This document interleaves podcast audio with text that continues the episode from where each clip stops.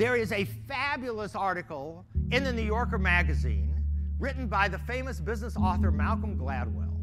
And the title of the article is How David Beats Goliath. And basically, we understand how David beats Goliath. David beats Goliath by basically breaking the rules. The rules of combat were you put on armor, you put on a sword. David isn't going to win that way. When the, when the weaker force makes up its own rules, does something, doesn't play by the rules, they win actually two thirds of the time.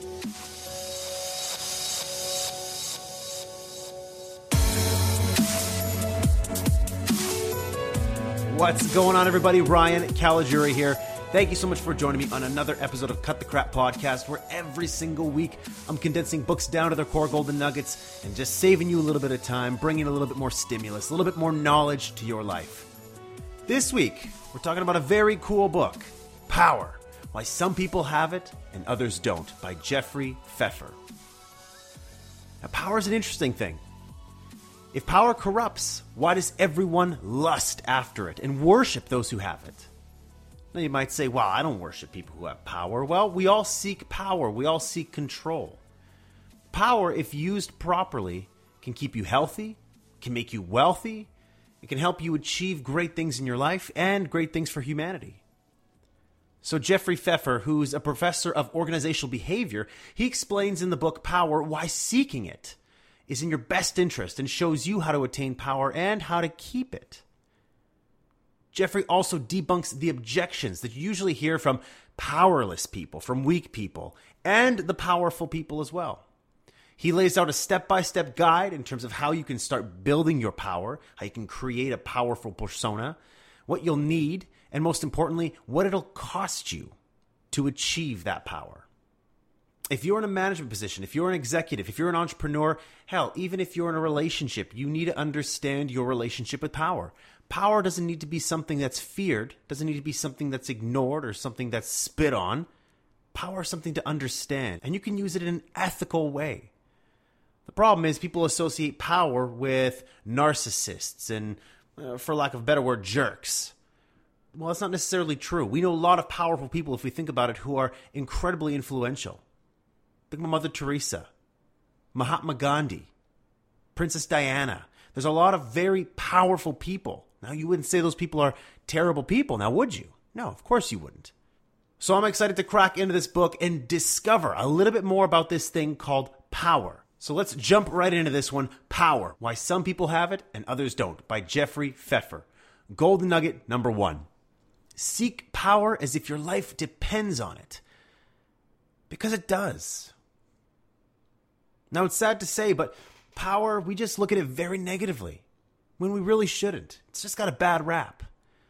And the reason for that, I understand, because you have, you know, you see in the media politicians, uh, different leaders and business people, people who abuse power while promoting their own self interests at the expense of others, at the expense of ethics and honesty. And because of that, we associate a lot of negative people, their negative behaviors, with power. And that's wrong. And as a result of that paradigm, a lot of us shy away from the pursuit of power. We see it as distasteful. And, you know, it's people who put their own interests before everyone else. And we don't want to be like those people. However, seeking power, it's very common in a lot of societies and a lot of cultures, and social scientists call power a fundamental human drive. We all need to seek power. And so if you're sitting there right now listening to me and you're saying, well, I don't know if I should be seeking power. I don't know if I want power. So, if you're unsure about why you should aspire to achieve power, you might want to consider these three reasons. The first reason power is related to living a longer and a healthier life. Now, studies show that those with less power and influence over their working lives have higher mortality rates. Less power brings on more stress, and of course, with more stress brings on ill health. So having greater power, it prolongs life. The second reason, power can produce wealth. Now with power, you're able to achieve higher status. You're able to achieve greater visibility, greater credibility, more charisma perhaps, the ability to lead. All of these things can drive you to achieve higher pay and of course career advancement opportunities. Power produces wealth.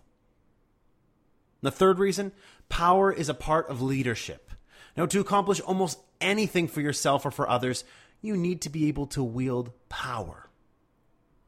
Now, with all those things in mind, you might think that with a little bit of determination, some talent, hard work, you'll achieve power, you'll get money, and you'll get the recognition that you need. But Jeffrey Pfeffer says that that's a misguided attitude. Now, why is that though? Well, the first reason is just that the world is not fair. And I know you might be surprised to hear me say that. That's not a negative perspective, it's just the truth. Life's not always going to hand you a royal flush. It's not going to happen. Life's going to hand you a couple twos and a two and a three and a four, and you're not going to be able to do anything with that. And that's just the way it is. So just because you're determined, you work hard, and you're talented, that doesn't necessarily mean that you're going to achieve everything that you want in life. Now, psychologists call this belief the just world hypothesis. Now, it describes how the desire for a predictable, controlled, controllable environment leads people to consider life ultimately fair. And so you need power in order to kind of balance things in your favor. That's why you need power. Well, another reason that Jeffrey Pfeffer brings up that that kind of debunks that is that you know we look to other people, we look to guides, we look to other examples where people were able to achieve great things in life without the need for power. Well, Jeffrey says that we shouldn't believe everything we read in books and studies about storied business leaders. You know, those business leaders who sit and pontificate about, you know, how they're able to achieve greatness in life. Well, oftentimes what Jeffrey says, they are overlooking the serious power plays that they had to make in order to succeed. They ultimately had to use their power, their influence in order to achieve certain aspects in their life to get them over certain humps, to help them achieve certain goals. Power plays. They used power to their advantage. Right? Whether that power came through status, whether it came through having a following, whether that power came through just the ability to be recognized. There are a lot of different power plays that an individual can use in an ethical manner. When it comes down to it, you can work hard all you want. You can be as honest as you want. But unless you have this special little thing called power, you're not going to get what you want in life. You need to be able to understand power, you need to be able to leverage it, and you need to be able to use it at the right time in order to get what you want. And when I talk about your life, yes, we're talking about health in the very beginning, but your career as well. And your career is a big part of your life. I'm sorry, when you're spending 40 plus hours every single week, that's a big part of your life. So you need to understand power in order to get what you want. If you're a coordinator, you want to become a director one day. If you're a director, you want to become a CEO one day. If you're working in produce and you want to become a cashier and you want to work your way to a manager position, you need power. You need to be able to demonstrate that. It's absolutely critical. Seek power as if your life depends on it, because it does. Golden nugget number two being a great performer doesn't necessarily lead to power. Now, that's an interesting thought because you think that, hey, if I just perform well, if I perform exceptionally well, then I'm going to be seen as being powerful, influential, credible. Well, if it did, JP Morgan Chase CEO Jamie Dimon might be running Citigroup today. Arthur Blank and Bernard Marcus, they might never have started Home Depot. And Steve Jobs, well, Steve Jobs might have held on to Apple in the 1980s. So each of these individuals, each of these leaders, while extremely talented in their own right and very much capable of holding those positions, they all fell victim to power plays in corporate environments. So achieving great results from your work matters a lot less than you think it does. Job advancement, it actually correlates with age, tenure, and how much your boss likes you as well as with your performance. Yes, performance isn't negated, but there's more than just performance here being too good at your job could even stifle your career advancement because your superiors they might want to keep you where you are rather than lose you to a promotion. So yes demonstrate your proficiency in your job absolutely but don't forget there's a few significant imperatives you have to keep in mind. There's four of them that i want to share with you. The first one is getting noticed. You have to get noticed because we choose and prefer what we remember Every single one of us does. So you have to stand out and you have to get attention. Don't expect your bosses to just be able to see you every single time you're working hard. It's not going to happen. You have to make yourself known to the higher ups. You have to become memorable. You have to get noticed. The second thing you can do define the dimensions of performance. Not one person excels at all aspects of their job. It's not possible. So focus your attention on those facets of your performance that make you shine, that make you special, the things that make you dynamic. Focus on those elements. Influence the criteria others use to judge your work. Define the dimensions of performance. So, what do I mean by that? I mean, in sales, for example, if you're really great at prospecting, then really shine at that and demonstrate that. Get noticed for that. Talk about how great you are in that aspect. Help other people with prospecting. The third thing to keep in mind remember what matters to your boss. This is really important because you shouldn't assume you know what your managers favor. You need to talk to your superiors on a regular basis to keep in touch with their priorities. What do they value? Because what they value may change over time and differ from yours. So you want to make sure that what you do well is in alignment with what they're looking for. So let's go back to the old example there. If your boss really doesn't care about prospecting and care about closing, then you know what? Guess what? You might need to get really good at closing. And you really got to focus on becoming exceptionally good at closing. You might want to read books on closing, share insights into closing strategies with your boss. So, third point remember what matters to your boss. Incredibly important way to drive power. And the fourth reason make others feel better about themselves.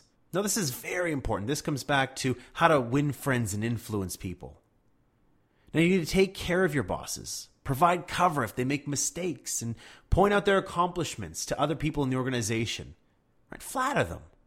Remember that flattery, applied just correctly, creates a sense of reciprocity. Now that's really important. Now, the law of reciprocity, when it comes into your favor, can be a very powerful thing. And of course, it gives you power. So remember, just because you're performing well in the job, that doesn't necessarily lead to power. Keep these four things in mind to help you drive power in the workplace. Golden nugget number three use power techniques when networking and when communicating with people. Now, be creative in finding ways to build your power and your influence.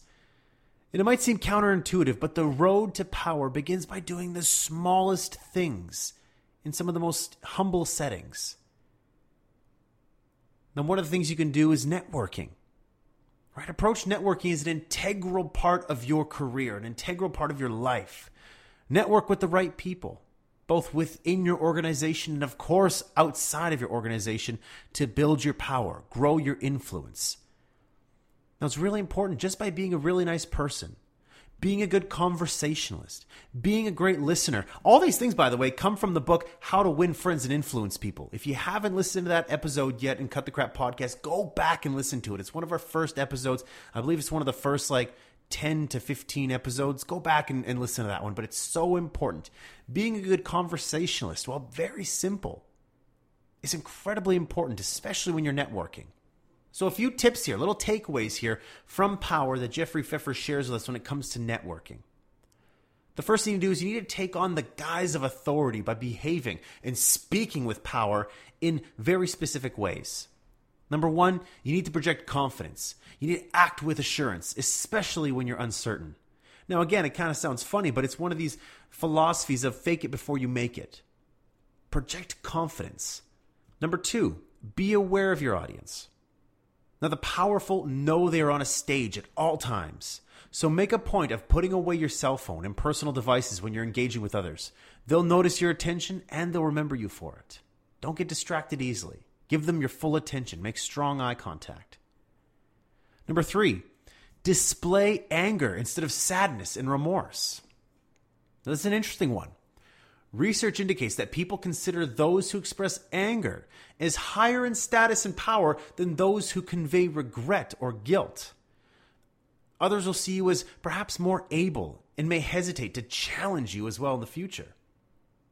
Now, this is really funny because we just talked about this one a couple weeks ago in the episode with Todd Kashdan the upside of your dark side. We talked about the idea of anger being something that's very negative. And no, in fact, anger is not something negative. In fact, we need to embrace anger and use it strategically to build our influence, build our power.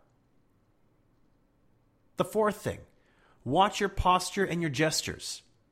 Dress professionally, stand up straight, and walk towards others with confidence. Use small but strong gestures and look people in the eye at all times. Now, it's one of those things I've said before, and people laugh at me all the time when I bring this up, but I'm going to bring it up again because it's a good place for it. But it's my Superman pose. I walk as if I have a big cape behind me. I need to walk to keep it upright, which means I need to keep my shoulders, I need to keep my back straight, my shoulders up, my head held high, and walking with purpose to keep that cape up. And man, when you walk that way, you just feel confident all of a sudden. And not only that, but you project confidence and people feel it. Inside your chest, you might be a little bit worried and you might be shaky, but you know what? Your physiology determines your psychology. And so if you change how you are physiologically, then it'll change how you are psychologically. That's just some good stuff from uh, my good old friend Tony Robbins. Never forgot that. Your physiology determines your psychology. I love that. The fifth thing use memory to access the desired emotion. So, if you need to project an emotion you're not experiencing, recall a past incidence of that feeling and use it to act your part. Now, this right here is all about acting. And the whole point here is if you need to come up with a certain emotion, if you need to get angry, you need to go back in your mind and think about a time that made you angry. Now this one's got a little bit fluffy because it's like who's who's going to think about that on the spot? I mean, personally, I'm not going to do that. I'm just not. But I don't know, maybe you're different. Maybe you can go back in your memory and access an old uh, memory that can give you the desired emotion that you need that you need to use to uh, uh, influence people. I'm not a big fan of this one, but I figured I should share it anyways. The sixth thing: set the stage and manage the context. So make sure the state of your office or your workspace conveys your power. People who are messy, people who are scattered, um, that doesn't convey power. Cleanliness, things being organized, those things display power. Certain objects on your desk, those things can display power. Take your time in responding. So, this is a really important one. You have to learn to breathe deeply. You have to pause before speaking. You'll appear more thoughtful, in control, and in charge than if you just rush in to answer a question. If you're constantly someone that rushes in, rushes in, you know what? They look at you and they're like, "Oh, he's not very thoughtful. He's very, um, very jumpy, very quick to answer, very reactionary." But no, if you take your time responding, you're doing it on your own time. It's power. The next point: employ interruption. Now, again, this is another great strategy that you can use at your disposal. Don't let others cut you off. Those with power interrupt, and those with less power get interrupted. This is very interesting. If you've ever heard of a, a DISC assessment, it's uh, a tool that uh, HR managers and HR directors, professionals in general, they like to use to determine the behaviors of certain people in an organization. You have high, uh, high D's, people of dominance, people of high I's, very friendly um, uh, extroverts, people who like to talk a lot, uh, people who are high S's, high C's, people who are um, very stable, or people who like control. Um, when you think about people who are high D's, they're high dominance. And so you, when you run into a high D, you find that oftentimes they'll be the ones to interrupt. And all of a sudden, these high D's, they all come with a sense of power. And why is that? Well, it's because they like to communicate on their own terms. They want to be heard. And as a result, they're seen to have a lot of power. So this whole idea of interruption is just something to be cognizant of. That doesn't mean go around being a jerk and interrupting people left, right, and center to build your power. No, that doesn't build power. It just goes to show you're an ass. Excuse my language. But use it strategically, just as you would use anger strategically. Use interruption strategically. And the last point, apply persuasive language. So you can use language to your advantage to build power. And so certain things that you can do is using three part lists. You know, using three part lists help you appear more knowledgeable. So if you say, you know, there's three things to this that we have to consider one, two, three, it makes you seem knowledgeable. It's like, wow, this guy really thought about it. Make comparisons to convey your point. You know, use metaphors, use stories. Those things are very powerful. Speak without notes to demonstrate your command of the material and especially maintain eye contact with your listeners when you're presenting. But the most important thing is to talk without notes. People with notes can sometimes stumble and they look at their notes and it doesn't convey confidence. You know, understand the subject really well, throw those notes away and just talk about it. Be passionate about it. You know, make eye contact with them. Be convicted. Those are all important things to build power. Apply persuasive language. So there's a lot of takeaways there. And yes, while some of this stuff is is networking related, a lot of these things may not be networking related. I mean, when I was sharing some of these golden nuggets, I was sharing it while in my mind thinking about myself in a venue where I might be the keynote, for example. You know, all those different situations. But whenever you're with people, and whenever you're with people in a big room, there's always an opportunity for you to build your power. And so, a lot of these different techniques that Jeffrey Pfeffer shares with us, that I just shared with you now, can definitely be applied to grow your power. And last but not least, golden nugget number four in your pursuit of power, you will face failure and you will face conflict. So, be prepared. Now, how you handle conflicts and certain challenges, it says a lot about your power. Treat your adversaries gracefully and allow them to save face. If you tear them down, they will retaliate. So demonstrate power by being kind. People in position of power, they choose their battles so, it, so they can remain focused on their ultimate goals. Don't take on every battle. Be very selective. People of power, they rise above their emotions. They put aside their feelings to maintain beneficial relationships that are strategic to them. Powerful people, they don't quit in the face of opposition. You got to remember this not giving up is a precursor to winning. Right? The path to victory is fraught with many failures. Never forget that. If powerful people suffer a setback, they don't retreat to lick their wounds. Instead, they talk openly about their defeat to remove the sting, to remove the power that other people hold against you. If you talk about your challenges and your mistakes openly, you take away all power of other people holding that against you because now you're talking about it. You own that. And a great example of this is Steve Jobs. And when Steve Jobs was fired from Apple, the company that he co founded in 1985, he was considering leaving Silicon Valley with his tail between his legs. But he didn't do that. Instead, he decided to start over and talk about his next path. What he did next was he started Next. He started Pixar, which of course went on to have amazing success. And later on in life, when he was looking back on all this experience, on all these experiences, he said that this was the best thing that could have happened to him. So all these things are incredibly important to remember on the path to power. Now, of course, power, uh, you have to share. There's a lot of good things to power, but there's a lot of negative things to power. Power does have its costs. So you got to be prepared for that. When you have power, you'll sacrifice an element of anonymity and every single move you make will be the subject of comment, the subject of scrutiny. Just think about all the people of power in your life. Just think about every move they make. People are scrutinizing it, right? The CEOs at the top, everyone's talking about the moves they make. Oh, they're stupid. Why are they doing this? Or they dress like this? Or you're just picking them apart. Right? Politicians, leaders, actors, anybody in a position of power, they're being scrutinized. People in power, they give up control of their schedule in the end, unfortunately, you'll do less of what you want when you want to do it. You're going to do more of what you have to do because you're in a position of power. This thing, this is something I don't like, which is why I manage my power. I use power strategically. But when it comes to organizational status, I don't really care too much about that. I really don't. Because when you want more power in an organization, oftentimes having more power means you're going to trade personal and family time for power. So there's some positives of power, there's some negatives of power. I don't want to say that these negatives can outshine the positives, right? You need power in your life in order to achieve greatness. You just need it in your life. However, it all depends on how much power you want. For myself, I'm not interested in becoming a CEO of a company. I just don't care about that. I don't care to lead an organization of thousands of people as the CEO. I don't I don't give a damn.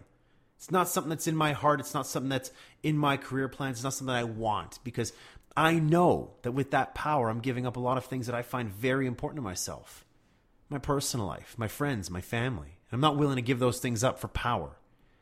I'll use power strategically to get what I want, but not like that.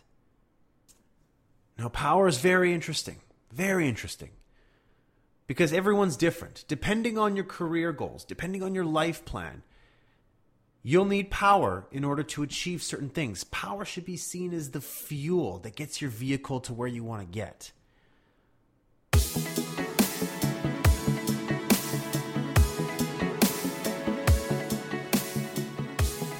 All right, my friends, there we have it. That's Power Why Some People Have It and Others Don't by Jeffrey Pfeffer. Now, the book was pretty good. I enjoyed it. Pfeffer, of course, he's a professor at Stanford University and he specialized in organizational behavior. So the book had more, perhaps, academic slant to it than it did real world slant. Despite that, though, despite that, I really enjoyed this read because this gave us some information about something that perhaps we overlook, something that we ignore, something that we don't take as seriously power. And so by putting it back on the table, having us think about it, having it be top of mind, I appreciate that, and I'm very grateful that Jeffrey brought this to us and uh, that I'm bringing it to you. So I hope you found value in it. So I'm really excited to talk to Jeffrey on Wednesday. You got to tune in, you got to listen to that one because we dig deeper in this book and we talk about things that I did not talk about today. And uh, I definitely feel that if you are interested in this idea of power and you're looking to build power, which you should, everybody needs it, you should tune into that episode on Wednesday. If you enjoyed my synopsis today, then please go online, rate and review the show. It would mean a lot to me. And if you enjoyed the synopsis and you're looking forward to hearing from Jeffrey, then definitely go pick up the book and support the man as well too. It's a solid read. It's uh, an oldie, but definitely a goodie. But in any case, my friends, thank you so much again for tuning in today. I can't wait to get back here on Wednesday when I have the interview with Jeffrey Pfeffer, the author of Power. I'll catch you back here in a couple days. Take it easy. I love you guys.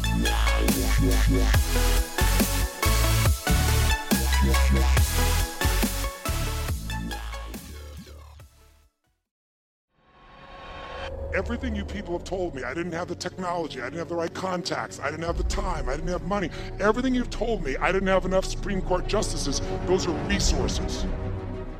And so you're telling me I failed because I didn't have the resources. And I'm here to tell you what you already know. Resources are never the problem. It's a lack of resourcefulness is why you failed. Because the ultimate resources are emotional states. Creativity, decisiveness, passion, honesty, sincerity, love. These are the ultimate human resources. And when you engage these resources, you can get any other resource on earth. Resourcefulness is the ultimate resource. And if you don't have what you want, stop telling yourself the story because you don't have the money, you don't have the time. That's bullshit.